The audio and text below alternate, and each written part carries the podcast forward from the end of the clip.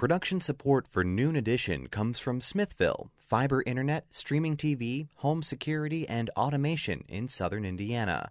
More information at smithville.com. And from Bloomington Health Foundation, partnering with local organizations and citizens to invest in programs that address our community's health needs. Bloomington Health Foundation, improving health and well being takes a community. More at bloomhf.org.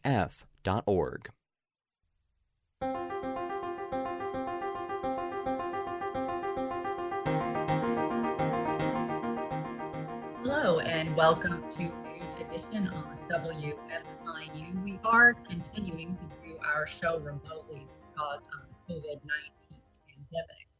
Today, we are talking about the ongoing situation with COVID 19 in schools. Bob Zaltsberg is out today. Joe Hren is filling in as co host. We are not taking calls for today's program, but you can email your questions to indianapublicmedia.org or you can always tweet us. Find us on Twitter at Edition. Our guests today are Laura Hammack, she's the Brown County School Superintendent. We also have Jay Hall Parker with the Metropolitan District of Martinsville. Paul Farmer is a teacher at Bloomington High School North and the MCEA president. And Andrea Mobley is the Monroe County Community School Monroe County Community School Corporation Assistant Superintendent. Thank you all for being here with us today. We have a lot to get to today, and we'll also be, of course, taking people's questions throughout the show. I want to start by just asking a question, and maybe we'll start with Andrea Mobley. But uh, what are just the biggest challenges running a school right now? Hi, this is Andrea Mobley. And uh, right now, I would say the biggest challenge is trying to um, get uh, ready for all of our students to be in person. Uh, we, we're starting that next week, and we, we are ready to go for that. Our administrators and our teachers have been preparing for this day uh, for several months. Um, they've been preparing to have all students in person learning, and we're ready to do that, and we're excited to do that next week. That's something certainly we'll be diving into a bit more during the program here. Uh, I do want to, Laura Hammack, can you just talk a little bit about Brown County schools and the biggest challenges for you right now?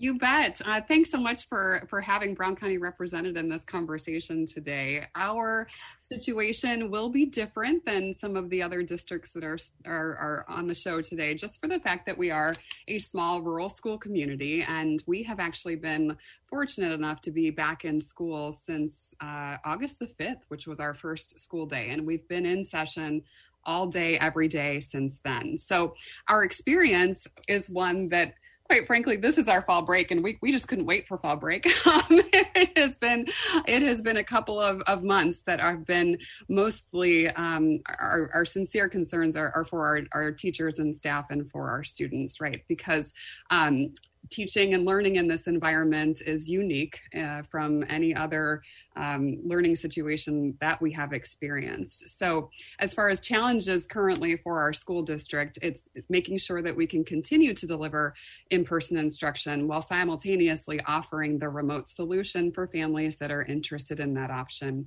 We have about 14, 15% of our families that have elected that remote option. So, um, balancing both the 100% in person and, and those remote learners has proven to be to be challenging, but but not overwhelming. So we just feel very blessed that we are able to be in school, and um, uh, we'll be back at it uh, Monday after this weekend. Okay, and uh, Dr. Arthur, can you talk about Martinsville?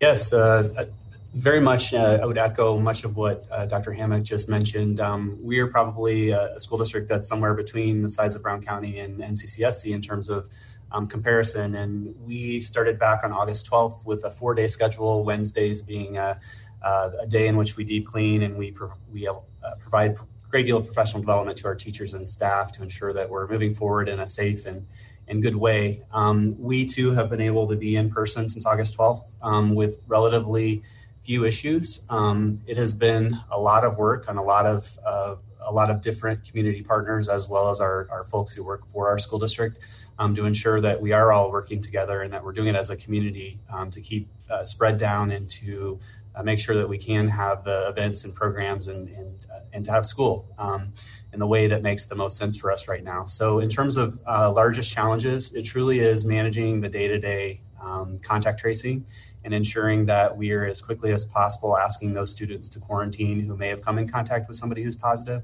Um, I am super excited to say it was it wasn't until about uh, two days ago that we as a school district had not had any positive cases within the district.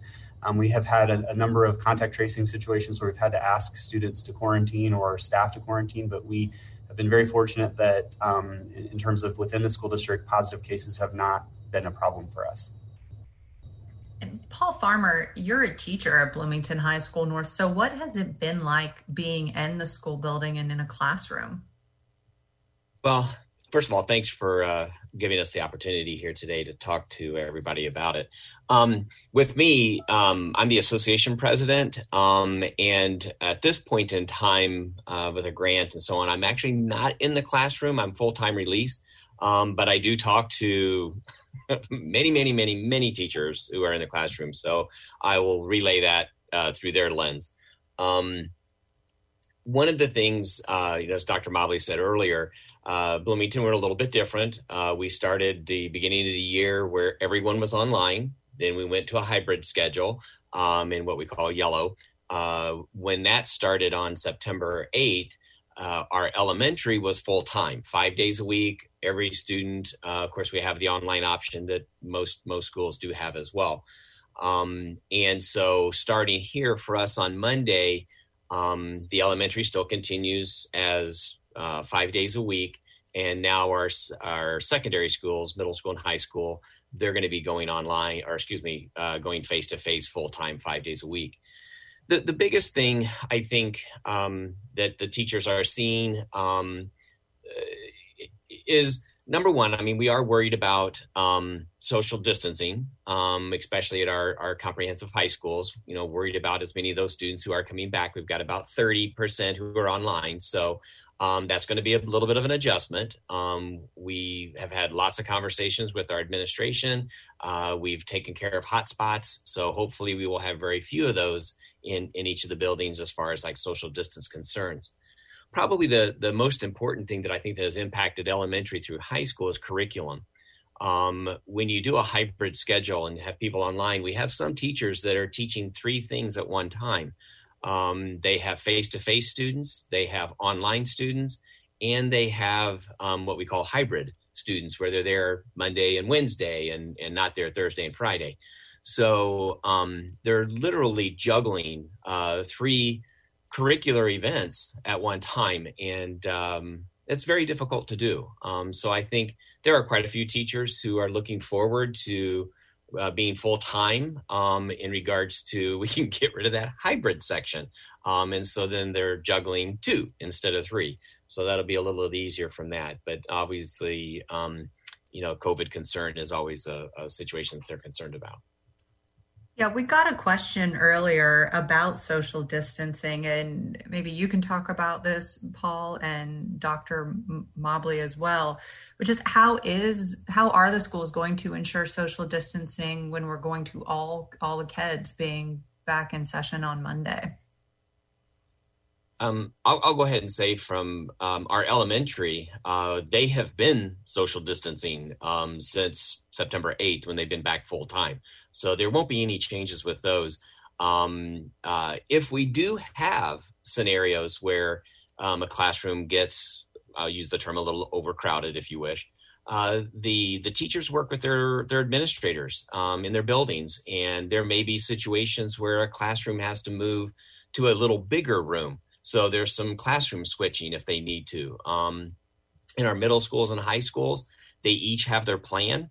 Um, you know, are they going to move a classroom or is just some students going to move from this class to a different class while they're working? Uh, there are plans at each place. And, um, you know, this, this, it'll be nice that it's going to be a short week next week for us because our fall break is Thursday and Friday of next week. We can see where there might be problems and then be able to, um, work on those problems as we move forward and solve them for the following. And, Dr. Mobley, how are you talking about this at a at a district level? Sure, and I'd like to I'd like to add to that um, that when in cases where we have had to do contact tracing, um, it's it's been nice to see that we in most cases we're not, we're not finding close contacts in school because our teachers and our students are doing such a nice job of maintaining that six foot of distance. And you know we we initially thought it might be a little bit more difficult but we've been pleasantly surprised by how well the students and teachers are, are able to do that and that's because they put so much time into planning and organizing throughout the whole summer and um, separating desks and coming up with plans for how they would do things in the hallways and how they would do lunch and meals. So they're able to do the, the six foot of social distancing in, uh, in, in most all cases. Hi, this is Joe chiming in here in the newsroom. I just wanted to get a little bit more info from anyone who'd like to chime in just on on testing with staff and students. Is that something, you know, I mean, obviously you don't want to create a situation where there's uh, a spreader type event, but how do you know that people are safe to begin with?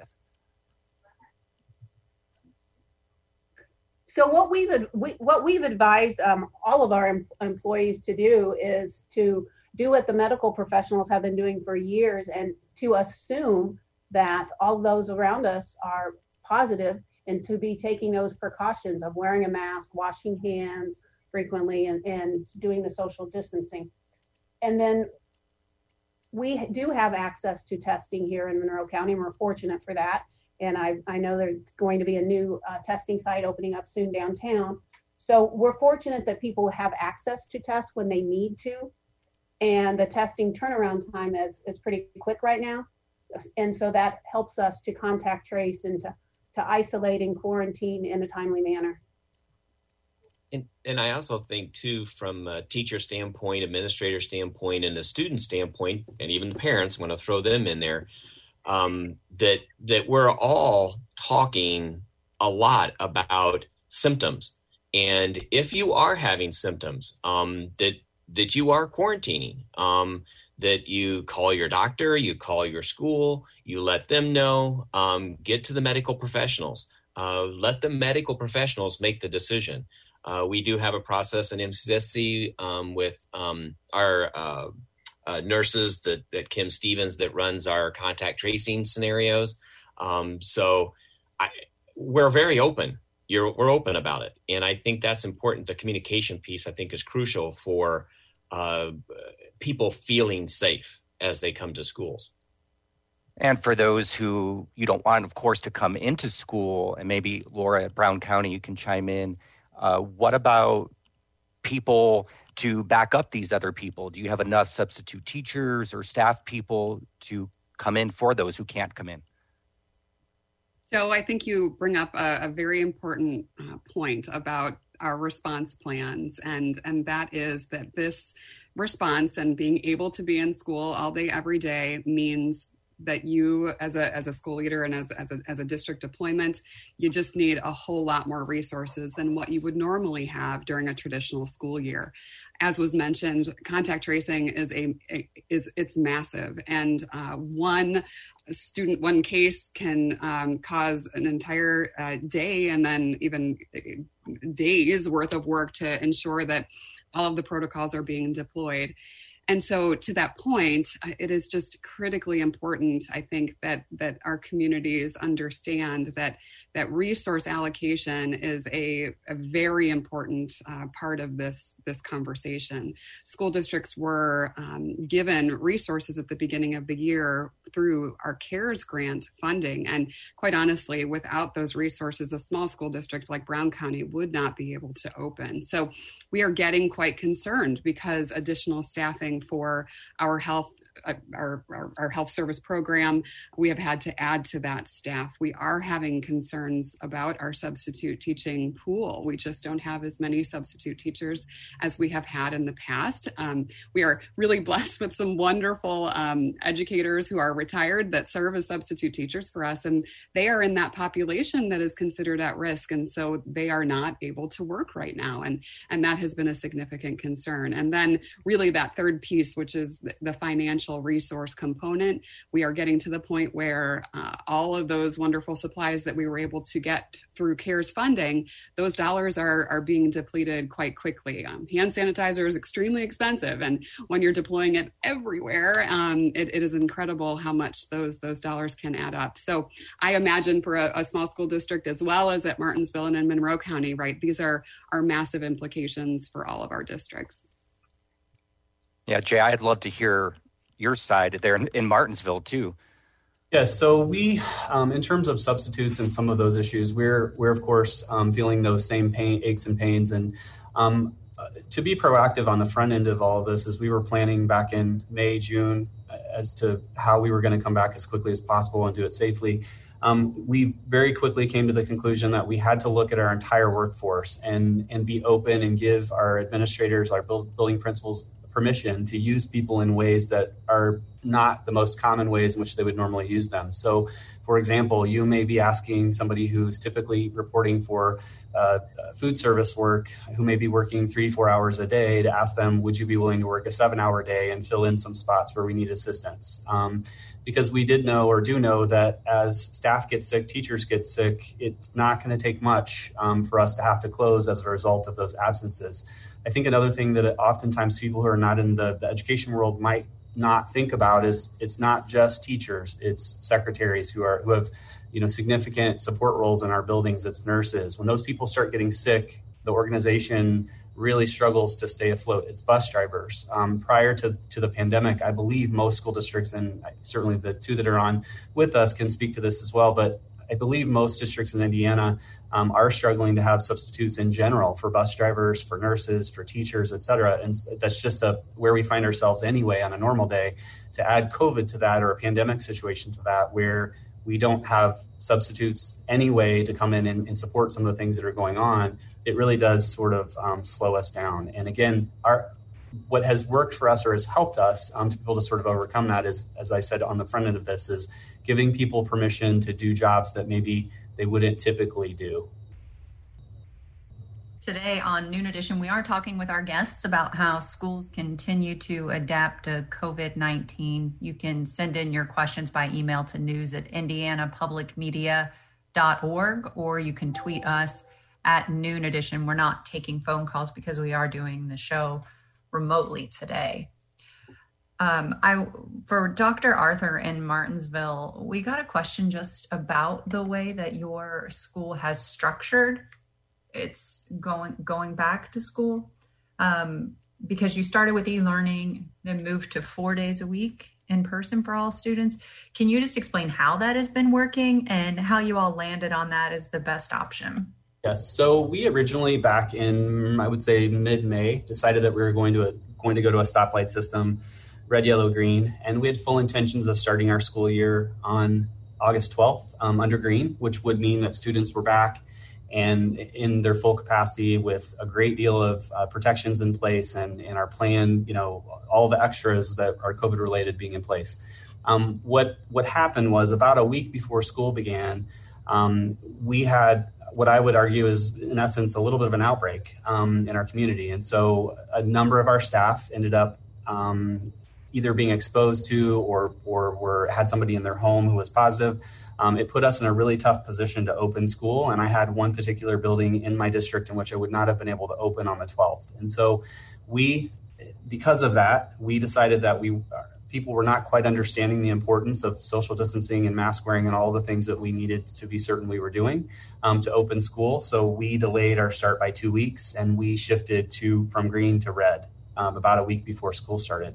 That two weeks gave us the opportunity to bring staff in and really get them, get them up to speed on all of the medical um, facts and, and support behind all the things that we need to be doing, um, as well as to educate our community through radio, uh, news, those kinds of things, through all of our social media outlets to help everyone understand as a community that if we're going to do this, we have to do it together and we need community partnership. And so that two weeks gave us that opportunity to do that. And so we did start um, in an e learning mode for those two weeks. And that was a last minute decision. Once we got over that hump, we did go um, to yellow and we started on sort of an alternating pattern where we brought in uh, 50% of our students at a time. 50% of the kids were here Monday, Tuesday. We were on e learning on Wednesday, and the other 50% were here Thursday and Friday. And so that gave us an additional, I believe, two and a half weeks of bringing in smaller groups of kids to make sure that we knew what we were doing, we were doing it well, our staff were prepared, and that we were not um, inadvertently uh, exposing people to things that we didn't want to expose them to. Um, I've felt very strongly since the beginning that um, I don't want to make our school district an experiment. We don't have any reason to be the first ones in the state to have our kids back first. That was not any part of our plan.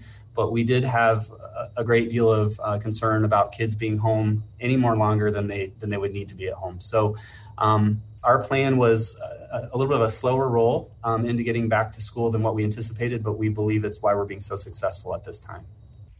So there are so many different metrics to look at when it, it, trying to get a full picture of how bad the virus is at any given time.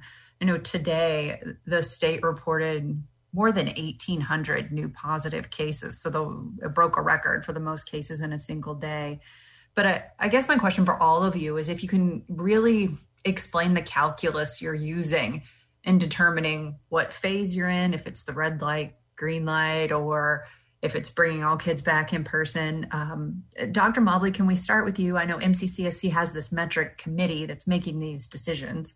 Sure, sure. Um, uh, first, I'm going to start off by saying there, there's not an exact science to it. Um, at, as you mentioned, we developed a metric committee of about 30 people um, that met over the course of several weeks to determine what metrics we would be looking at. Um, that co- committee consisted of people from the Monroe County Health Department, doctors, parents, teachers, people from IU. Um, and we've been in a lot of communication, direct line of communication with the Indiana State Department of Health, with Dr. Box, with Dr. Weaver, with Pam Pontones, who's the epidemiologist, Lori Ramsey, who's the nurse liaison. We have communicated with them on a, on a regular basis, sometimes multiple times a day, and with our local health department, with um, Graham McKeen from IU, trying to sort out the IU data and the impact of that. And then we developed a subcommittee that looks at the data on a regular basis, daily that is, um, that somebody's looking at the data on a daily basis as it comes out.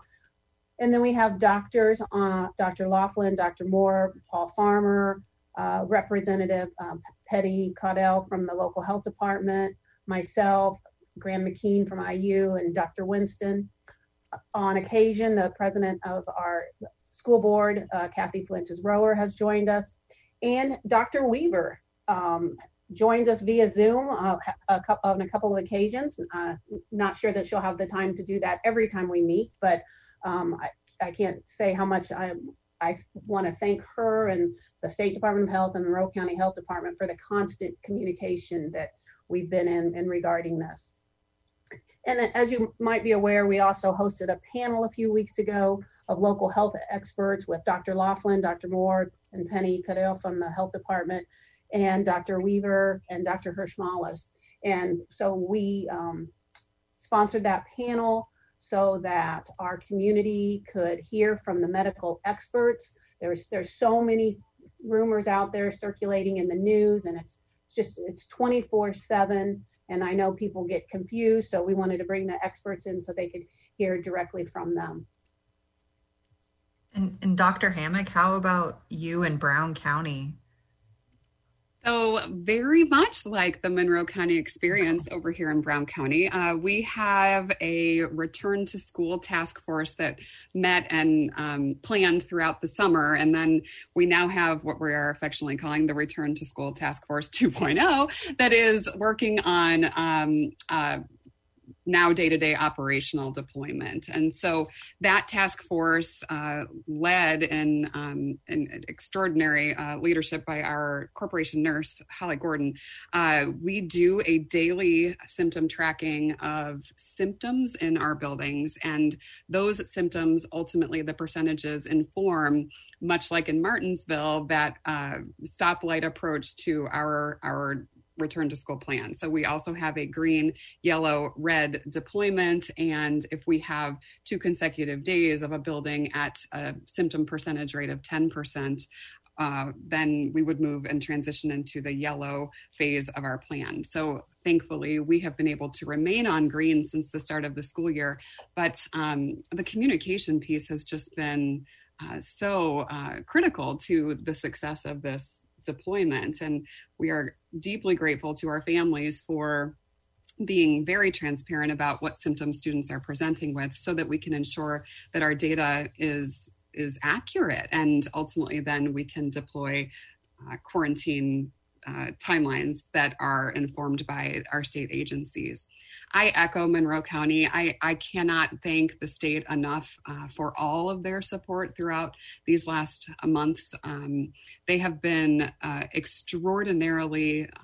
Um, there right just so present and um, if we have questions they they respond and then for deployment at the local level, our Brown County Health Department, which is very small, has just been our partner uh, throughout this process. And, and, quite frankly, we don't know what we would do without them. Um, just incredible people who, uh, you know, we try to figure this out from a day to day basis sometimes. But using all of these data sources has really allowed for us to feel like we are making the most informed decisions for tomorrow, right? Based on what we know today. And, um, I think that that that collective community spirit has been something that uh, you know we look for some silver linings with this deployment, and that has certainly been our experience here in Brown County. Paul, I want to get your perspective just on um, if you think that in Monroe County, you know, they've been looking at the right data and how you think um, it's been received, and and is it uh, do you are you are you comfortable with how the district is moving forward? Well, one of the things that um, you know the association we're very appreciative um, the involvement that we've been given from the administration. Um, it's been a very collaborative effort. Um, uh, many of the meetings as dr mobley said earlier i've been involved with all of the meetings since last march. Um, all, all through the summer everything in the development. Um, so we've had a voice in that. Um, and so is everything perfect? Of course not. Eh, none of us has gone have gone through this before you know, we even talked in our last metric meeting that we just had this week um, about okay, the metric we are using right now, could there be better ones that we want as we go forward? Um, that's more specific, maybe to just our school corporation, not necessarily the count the the county. So um, I think that's about any type of a program you have, especially like we said, we none of us have done this before that uh, you evaluate what you have and you say, is there a better way? Is there a more accurate way? So I, I think at this point, I mean, uh, I'm. Are we satisfied? I mean, you're never satisfied. You want to get more information. Um, but am I confident that what we're doing in our schools are safe? The answer is yes. Um, you know, Dr. Mobley talked about this earlier. Um, you know, every one of our cases that we've had in our school corporation, whether it's student or teachers, is irrelevant um, through a very, very high degree of certainty. Um, all of our cases occur outside the walls of our buildings. Um, it's you know the the pizza party that the students are having on Friday night. It's uh, grandma, grandpa, or aunt, uncle, whatever, coming over to the house and and and spreading it that way. But but in our classrooms, excuse me, in our classrooms, we are not getting horizontal and vertical transmittance. Um, that's our, our contact tracing is saying that nope, it's not occurring in our buildings. So I think we are doing things right, um, but we could always improve on our metrics. This is Joe chiming in from the newsroom again. We have a question from Twitter. How is MCCSC helping accommodate teachers who are medically vulnerable or, or have other health conditions limiting their abilities to be in school buildings right now. Maybe Dr. Mobley, if you'd like to start, and then love to hear from Brown County and Martinsville too. Sure, we're working with those individuals um, on a, on a case by case basis, and we're communicating with them. We're um, talking with their doctors um, and trying to provide the the PPE that's needed, or if there's additional PPE that's needed, um, if there's things we need to do to modify a classroom, if they need gloves, if they need uh, gowns or uh, face shields in addition to the face mask. We're, we're working with teachers to provide all kinds of uh, PPE that might be needed. Uh, there are some teachers who may be working in a different location because of a health need. Uh, so we take those each on an individual basis and work with the employee and work with their medical provider. Dr. Hammack, would you like to chime in? But yes, very much like Monroe County, we are deploying our interactive process. And that all began this summer when we issued a survey to all of our certified and non certified staff members. And in that survey, we were trying to get a better understanding for uh, comfort and ways in which we could accommodate and, and what needs our certified and non certified staff members were presenting with. And so we were able to have um, uh, individual meetings with the school uh, principal and and and me to be able to better understand needs and then ultimately be able to deploy uh, those accommodations. Or if it required a full modification to a, a, work experience then I'm, I'm happy to report that we were able to meet all of those needs. And um, i think that that really helped with positioning ourselves for the, the beginning of the school year.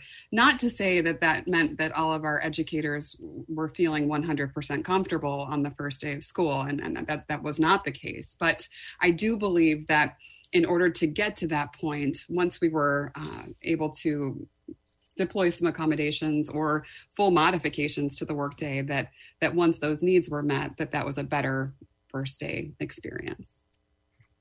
What's the converse? Yeah, go ahead. A very similar approach for the MSD of Martinsville. Um, one additional thing that I would add that, in addition to things that have been shared, that we took on pretty early here was um, reaching out to our Activate Clinic, which uh, that is a private well wellness organization that we contract with through our insurance um, that we provide to our employees. And so we reached out pretty quickly, quickly to them to say, how can we partner to ensure that when we have issues that might come up this year, when when teachers are back, staff are back, kids are back, how can we partner to work through these issues and, and best take care of our staff, but also make sure that um, we're doing things safely, we're bringing back people safely, but we're also bringing back people as efficiently as possible. Um, so there's a balance there. And so initially, um, because the Activate Clinic would only, on a normal day, would only be supporting people who are in our insurance plan. Um, because of our partnership with them, they were willing to open things up to every employee that we have. So all 700 employees have access to that clinic as it relates to any kind of COVID condition. And that also gives us the ability to work very closely with the physicians and nurses that are, nurse practitioners that are attached to the Activate Clinic um, to have that back and forth communication again about when can we expect for that employee to possibly be back um, what accommodations might they need when they return, or for those people on the front end who were fearful of coming back. It was a really nice um, liaison for us to say, why don't you speak to the folks at Activate and, and get their opinion about um, how you might, uh, you know, how you might be accommodated when you are back at school. So that partnership, again, community partnership has been very important for us. Um, we're a community that just doesn't have the, you know, the healthcare support in, in terms of size um, that perhaps Indianapolis or suburbs do, or, or even Monroe County. So we really are leaning pretty heavily on them, and we really appreciate their support. Um, an additional piece was uh, we also contracted through um, Riley Hospital. Um, primarily for our students, but we've also leaned on Riley for uh, medical support and advice when we also need to make those tough accommodation um, decisions, modification decisions for our staff as well. Jay, can you talk about just some of the concerns and struggles that students are facing right now during the pandemic and with the uncertainty of school as well? Yeah, I would love to. Um, our kids, um, you know, probably the thing I'm the most passionate about probably during this conversation. Our, our kids are um, doing really, really well, probably better than most people would expect them to do, given the number of months that they were at home and the lack of access to things. Um, you know, as as with Brown County, we're very rural. Um, many of our families do not have internet, so being at home for months on end and not being able to access the world um, you know, is problematic for a lot of families. And so, um, what's difficult now is that now that we're back at school, is just the fact that we still have a lot of restrictions in place. And so, um, you know, kids are not coming and going as freely as they did before. Um, athletic events, you know, we've had to make some adjustments to athletics and, and how kids use locker rooms and what just those experiences are very different than what they were a year ago. Um, we're trying to make them the best that they can, but I do know that those are frustrations our students have. And so we know that we're having to put or need to put a great deal of effort into ensuring and ushering them that um, you know this is this is a short term thing we hope and we'll move forward and this will be a thing of the past soon but in the interim we need to do what we can to be the safest um, and and get get over this hump of of everyone uh, potentially acquiring this virus and, and, get to the point where um, we can return to some normalcy. what about in Brown County? Yeah, I, I love what uh, Jay said there. The, the the students really have been um, the they I'll tell you when when we were in our planning process, you know, and and then when ultimately we were able to be in school, one of the things that I was just very frustrated with myself in our planning process was that we didn't give the students enough credit in our planning. Um, the students have risen to this occasion from being so good and responsible about mask wearing to being quite resilient when traditional experiences have had to be modified because of the virus. We, uh, all of our principals would share that we had the best start to our to a school year that we've ever had uh, in the years that we've been school and district leaders. I, I, think the students were just so deeply grateful to have the opportunity to return to school that uh, any of the changes in their school day were experiences that they were willing to accept as uh, just something that that we're in now, but that we won't necessarily need to experience in, into the future they have been incredible voices as well. Uh, they will share if there is an experience where, where they might not feel uh, totally safe or if they feel like there are ways in which we can improve our processes. And then they'll also uh, share back uh, you know applauses so ways in which they appreciate how teachers and staff have constructed their day. And that's truly that's that's from our kindergartners all the way up through our seniors. It's it's it's amazing to watch the students uh, be so resilient in this process. And quite frankly um, you know they have been uh, just the, the best part of, of this in, in entire experience. And, and we're just so proud of them. And at MCCSC, do you want to talk about that, Paul? Um, just how the students are doing? What are their concerns, their stressors? Yeah, I, will echo everything that's been said already. Our, our students have been awesome. Um, we do we are finding i mean in the monroe county we've got uh, approximately 30% of our students are online. Um, and of course it varies by buildings. I mean some buildings have more some have less than that. Um, but the the average is about 30% um, you know no matter what teacher or probably what student it's ir- irrelevant. Um, i think everybody would want to be back I'm going to use the term normal. I don't like using that word right now, but but back to normal, face to face in the classroom with everybody there. You know, as far as teachers, that's where you work your craft. Um, that's where you get to do one on one with a kid and and get to know them and and you know be a part of their life. One of the things that is struggling right now for I think some of our students as well as our teachers um, is the online part um, if you do have a student who maybe is not performing to the best of their abilities, um, who knows what? There are so many multitude of reasons um, why they may not be. Um, that connection piece is difficult. Um, you know, we have our social workers, we have our counselors, we have our um, uh, assistant principals and principals and teachers and everybody, you know, making their contacts. That's a struggle right now is being able to what you used to be able to do in the classroom of of sitting down with them face to face and having a heart to heart conversation is very different than having it online. And so i know that's a struggle that we're working with um, and uh, you know we're going to get better and get better at it and and bring uh, those students along. So that's a difficulty i think that that probably i would imagine everyone around the the state and country is is experiencing as well. So and, and Dr. Mobley, did you want to add anything to that? I think what I, I think what they've all made very good points, and I agree with what they've all said. I, I would just like to add that I think we have learned some things throughout this process. And for instance, we've learned a lot about technology. We've learned a lot about who has ac- access to technology and who doesn't. And um, our teachers and our students are getting better at using technology.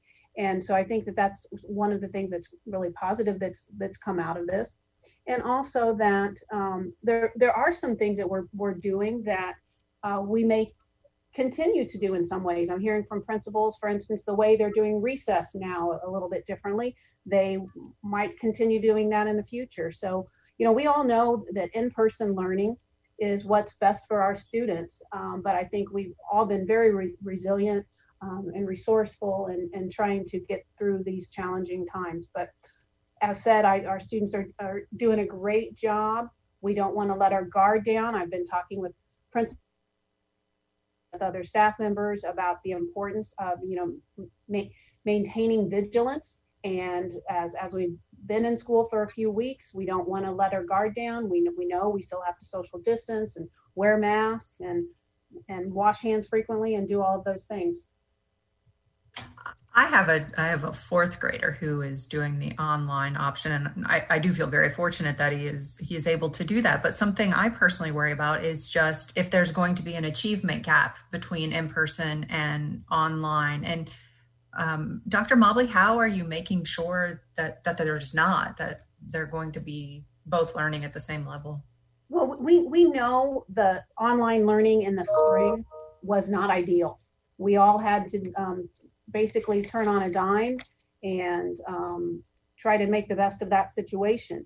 So definitely right now, our standards are much higher uh, for the online learning than what they were in the spring. We want to guarantee that no, no matter what the student's experience is, whether it's online or in person, we want to try to make it the best learning experience as possible. And so we, we definitely have higher standards for what that looks like now than what we did in the spring. We got another question about how attendance has changed with so many students doing online learning at MCCSC. Can you take that one too, Dr. Mobley? Um, I get. I'm not sure that I understand what the question is. How um, attendance has changed. So I'm assuming, um, I guess, how are kids counted present or absent?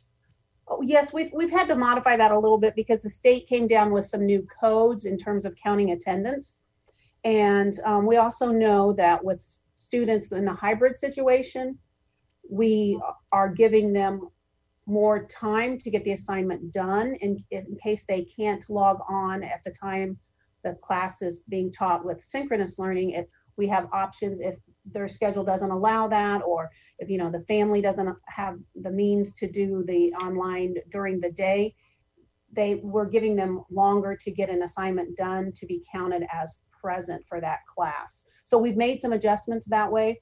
Um, and I, I'll, I'll have to admit i've heard from teachers that it's very challenging to follow up with that on when students are in hybrid because they are having to go back the next day or two to see if they did the assignment to um, mark that they were present. So hopefully, as we transition out of the, the hybrid and to in person, uh, that extra challenge will be alle- alleviated from teachers. I'll add something really quick with that too. Um, you know, it's one of those things, uh, as Dr. Mobley just said, that um, you know the state handed down certain rules uh, for new record recording issues and so on and so forth. Um, and uh, I have to chuckle. I mean, it, it just is. Um, you know, it's a lot of things that come down from the state. Uh, they think that it's going to be easy or that it's going to to simplify things. Well, it doesn't, and so it is a harder thing for our teachers, as Dr. Mobley said. That that that recording of attendance, you know, sometimes you have to go back a day or two days back because the kids are participating in that and um, uh, you know to be able to record those. So it does become difficult. Uh, we understand why we need to do it um, for accountability purposes and attendance and so on.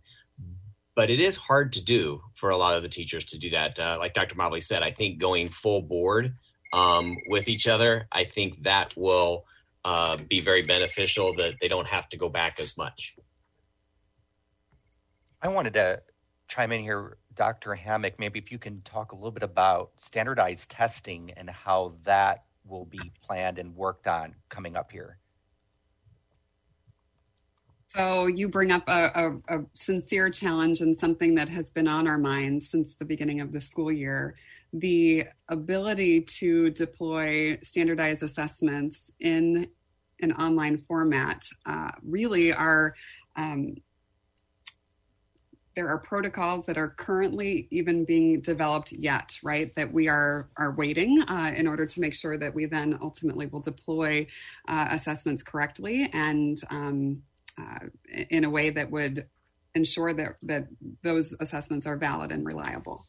Um, we have been spending uh, having lots and lots of conversations and then ultimately deploying um, assessments currently to be able to analyze where our students are performing now. So, much more of a formative deployment of assessment where we are spending a lot of time at the beginning of the school year to better understand that gap that happened in, in March, April, and May of this school year and how we have students that are presenting with, with pretty significant gaps uh, if they were not able to engage in remote learning uh, when we ultimately deployed in, in the spring. So all of this is is massively important and we are are struggling with making sure that our remote learners are able to access these assessment opportunities just like our students who are reporting to school in person uh, so like everything with this, we have um, innovation is, is, is, is, quite important uh, to the conversation. So we have certainly not given up, but this is this is a problem and as we look at how uh, accountability measures are ultimately uh, impacting school districts this year. Um, when we're still struggling with format that's that's a real concern uh, for us. And i would imagine uh, for the other school districts that are also on the call. Yeah how about in martinsville? Um, again i would echo the same things that dr Hammack did. Um, you know we I, I would probably go a little bit more out on a limb in terms of questioning the validity of, of uh, state assessment after a COVID cycle. Um, I'm not certain that the investment in those dollars uh, into that test makes a lot of sense. We too agree that formative assessment is really what's going to give us the information or does give us the information that we need from week to week, month to month for our kids as they sit in their chairs um, and are learning in the moment. Um, you know, on a normal year, that assessment data data is a snapshot. It's, in my opinion, not always that useful um, to the day to day work that we do and, and, what we ask of our teachers. And, and I know that a, a, large number of educators feel that same way. It is what it is. It's part of the statute. Um, but I do, I would call upon our, our, elected leaders to think very deeply about um, this being a year in which we, again, um, do something alternatively rather than use state dollars to pay for an assessment that's really probably not going to give us a good measure or or a useful measure, I guess I should say, uh, of how students are doing. Um, I do think we need to lean on our, our local formative assessment um, and go from there in terms of the instruction that we're providing. The question for Dr. Mobley Apologize, Joe. Um, the the question is when will how will MCC decide if it's necessary to move back to yellow or even red, and do you see the upcoming holidays as a potential issue? Well, our metric subcommittee will meet to look at the data as we've been doing in the past, and we'll rely on our doctors, we'll rely on the health department and the state health department to help us if, if we need assistance in that.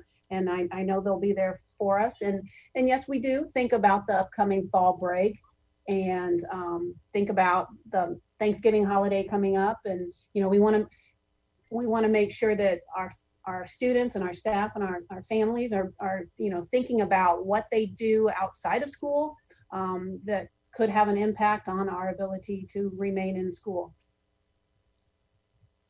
And is MCCSC considering a schedule like IU's? The question is, it normally mirrors IU's pretty closely.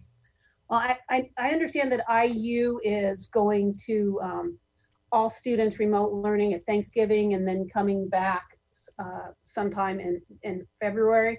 Uh, we we are not considering that at this point as as um, um, j- just to do it at this point. But if we if it's necessary and if the data calls for us to do that, and if the experts tell us that, that that's what we need to do, then of, of course we're, we're we would do that.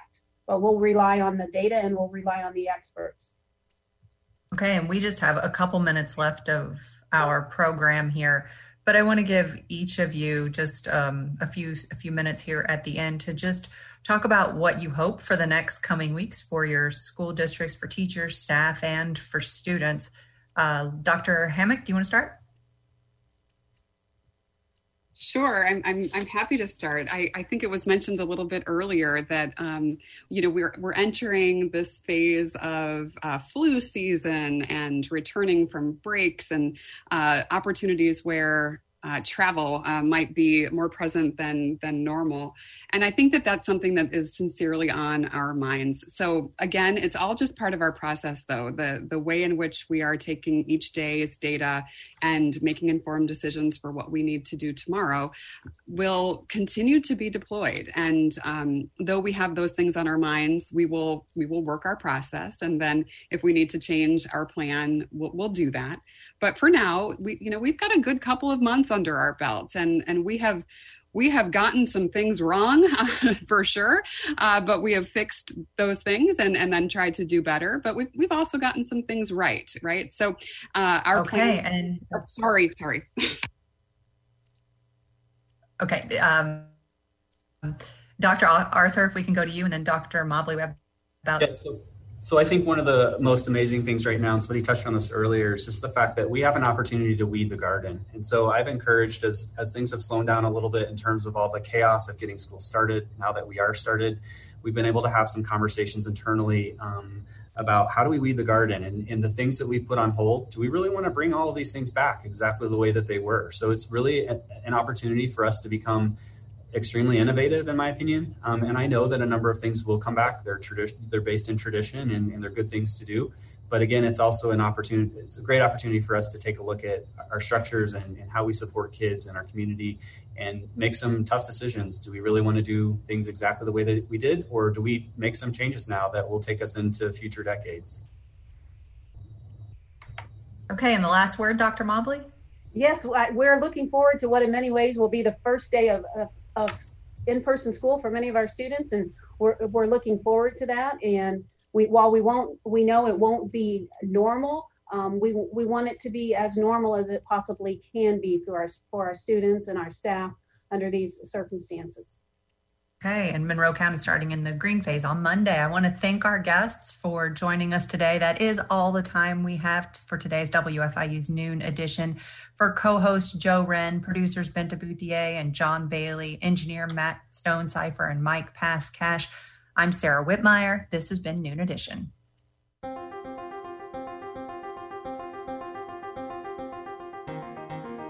Noon Edition is a production of WFIU Public Radio. A podcast of this program is available at wfiu.org slash noon edition.